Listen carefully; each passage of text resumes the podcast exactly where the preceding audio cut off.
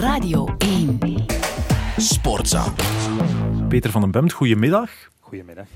Omdat ik er zelf een beetje mee worstel, eerlijk gezegd, Peter, hoeveel punten geven we de Rode Duivels eigenlijk voor hun prestatie van gisteren? Uh, oei. uh, ik zou zeggen uh, een zes en een half. En waarop baseer je je? Maar op dat, uh, ja, het eerste half uur was toch uh, zeer teleurstellend natuurlijk. Uh, daar zat heel erg weinig in. Dat deed mij te veel denken aan zeer veel wedstrijden die de laatste twee, drie jaar gespeeld van Roberto Martinez. waar er geen tempo in zat. Veel slordigheden aan de bal. Het uitvoetballen was heel matig. Er werd nauwelijks doelgevaren gecreëerd. Er zat, zoals de bondscoach zelf ook aangaf, geen intensiteit in. Dat leek hij wel een grote teleurstelling te vinden. En dat werd ja, vanaf het half uur en zeker in de tweede helft al een stuk beter. Dus een, een onvoldoende voor de eerste helft, maar wel een meer dan voldoende uh, voor de tweede periode, waarin ze dan beter hebben gevoetbald en kansen hebben gecreëerd. Ja. Uh, tegen alles bij elkaar.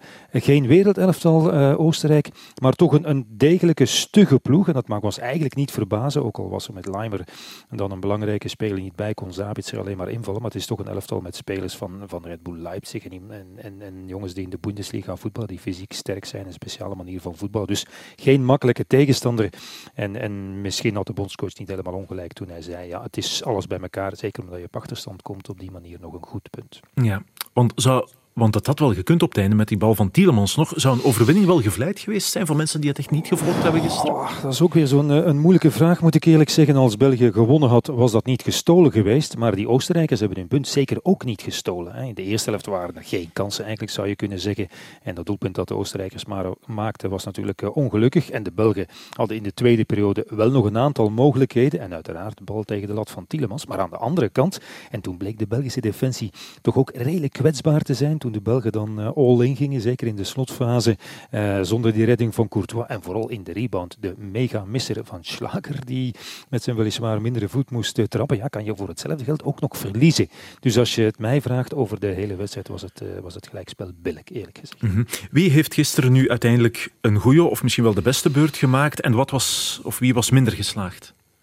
Laat ik beginnen met, met het uh, positieve, maar ook daar toch een, een, een kanttekening bij. Uh, de jongens in de eerste helft, zelfs in dat half uur dat het eigenlijk toch uh, beneden de maat was, ja, er waren de twee flanken die initiatief namen, die probeerden, hè, met, met de Doku aan de, aan de linkerkant, met Luke Bacchio aan, aan de rechterkant. En je zag ook zeker in het geval van Doku dat zijn reputatie hem toch al vooraf gaat, hè, dat de Oostenrijkers vaak een dubbele dekking op hem toepasten, ja. dat hij acties maakte. Alleen, en dat is dan de, de, de keerzijde ervan, en hij heeft het zelf ook aangegeven, vond ik zeer verfrissend, het interview van Doku achteraf, zeer zelfkritisch. Er kwam eigenlijk weinig van, ook van de acties van, van Luque Bacchio. Zijn tegenstander had er ook de handen mee vol. Uh, ja, de, wat, wat, rendement betreft, hè, doelpunten en assist, of goede voorzetten, laat ik daar al mee beginnen, dat was alles bij elkaar toch een beetje, een beetje te weinig. Maar goed, dat waren dan toch de mannen die, die je in de picture mag zetten. Lukaku vind ik ook wel, want hij maakt daar toch weer dat doelpunt. Zijn 73ste is het al, denk ik, in het shirt van de nationale ploeg. Uh, dus dat, uh, dat uh, is ook zeker aan de pluszijde te vermelden. En, en aan, aan de andere kant, ja, centraal op het middenveld, waar de afwezigheid van de Bruyne zich liet gevoelen, kan ook niet anders, Gert. Het is niet zo dat België een land is dat een van de allerbeste spelers van de wereld zomaar kan vervangen door iemand anders. Dat zou dan nog wel aan mankeren natuurlijk. Dus de Bruyne werd nodig gemist, zeker in die eerste helft, waarin de Belgen ook aan ideeën ontbrak, waar nauwelijks eens een, een, een splijtende paas werd gegeven. Tielemans had er eentje. En dan ben ik meteen bij Juri Tielemans aanbeland, die, mm. die teleurstelde nog maar een keer. Mm. Want ja, wat mij betreft was dit voor Tielemans echt een belangrijke wedstrijd. Want hij heeft heel veel concurrentie gekregen. In de eerste plaats van Onana uh, in, op zijn positie. Dus dit was een moment om zich nog een keer te tonen. En dat heeft hij eigenlijk niet gedaan. Werd wel wat beter, uh, vond ik, in, uh, in de tweede periode. En, en zonder nu echt namen te noemen, ik vond het defensief ook wel vaak redelijk wankel, eerlijk gezegd. Um, met, ja, je zou kunnen zeggen, een beetje een onuitgegeven defensie. De Donker heeft ook niet al te veel meer gespeeld eh, de voorbije maanden, ook door blessures bij, bij Aston Villa. Dus dat is ook toch een klein beetje een probleem geweest. En in die tweede helft, wat ik al zei, was het toch uh, vaak kantje boord. En, en af en toe een beetje paniekerig, uh, wat de bondscoach ook aangegeven heeft, was, was de compactheid vaak weg, omdat de afspraken uh, niet, niet werden nageleefd of niet goed werden gemaakt. Maar nog een keer, het is niet onlogisch natuurlijk dat je op, op dit moment moment. Hè, met, met een nieuwe groep, vernieuwde groep, jonge groep, een nieuw systeem, nieuwe manier van voetballen, energiek, aanvallend, risicovol, zoals op het einde van de wedstrijd. Een nieuwe bondscoach, uh, dat dat uh, wat tijd vergt. En, en ik denk dat wat dat betreft, uh, die eerste helft dan vooral, hè, de overwinning in Duitsland, ons toch een beetje zand in de ogen heeft gestrooid. Ineens hadden we de indruk van, ah, België gaat gewoon door op het elan van, van twee, drie jaar geleden en gaat meteen ook weer een, een top elftal hebben. En misschien dat, dat we wat dat betreft dan wel een beetje meer bij de realiteit aangesloten hebben gisteren met die wedstrijd tegen Oostenrijk. Dat dat met, ja, met vallen en opstaan zal gebeuren, ook nog de komende wedstrijd. Zo zal het inderdaad wellicht zijn. We hebben in onze evaluatie de bondscoach die zijn eerste thuiswedstrijd beleefde voor dat uitverkochte stadion. Die evaluatie van hem hebben we nog niet meegenomen. Wat vond je van zijn keuzes ook tijdens de wedstrijd? Uh, zeker op het einde was het opvallend. Uh, dat was vol risico. Hè. Toen hij echt heel veel en jonge en aanvallende spelers op het veld zette. En met Tresor en Openda en, en Luke Bacchio en, en Lukaku. Dat was heel erg veel. En daar bij viel het elftal toch redelijk uit elkaar. En, en oké, okay, hij ging vol voor de winst. Uh, en, en, maar wat dat betreft had het ook slecht kunnen aflopen aan de andere kant uh, natuurlijk. Hij uh, liet zich ook opmerken met een experimentje. Daar moesten we toch even bij glimlachen. Hè. Kastanje die een beetje stonesgewijs als inverted wingback ging spelen. En hij gaf aan, ja, daardoor wilde ik eigenlijk de Oostenrijkers een beetje verrassen. Ze verplichten een soort pressing, waardoor we dan aan de, op de flanken 1 tegen 1 kwamen. Volgens hem was dat toch gelukt in een bepaalde periode.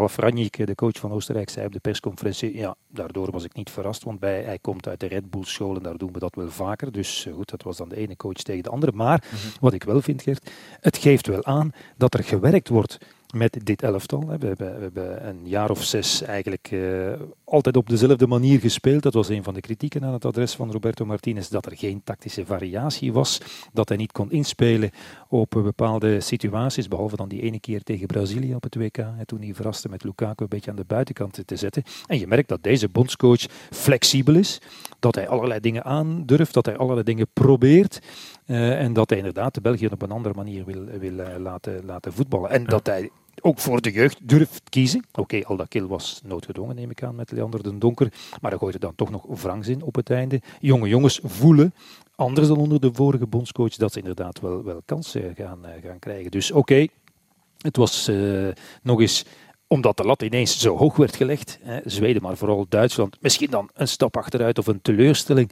Maar alles bij elkaar. En zeker in, in de, de analyse die hij achterover mm -hmm. maakt op de persconferenties, uh, maakt hij nog altijd best wel een goede indruk. Oké. Okay. Nu gaat het richting Estland. Dat zou in tegenstelling tot deze wedstrijd tegen Oostenrijk wel een overwinning moeten worden, toch? Dinsdag. Ik wil afronden met deze vraag.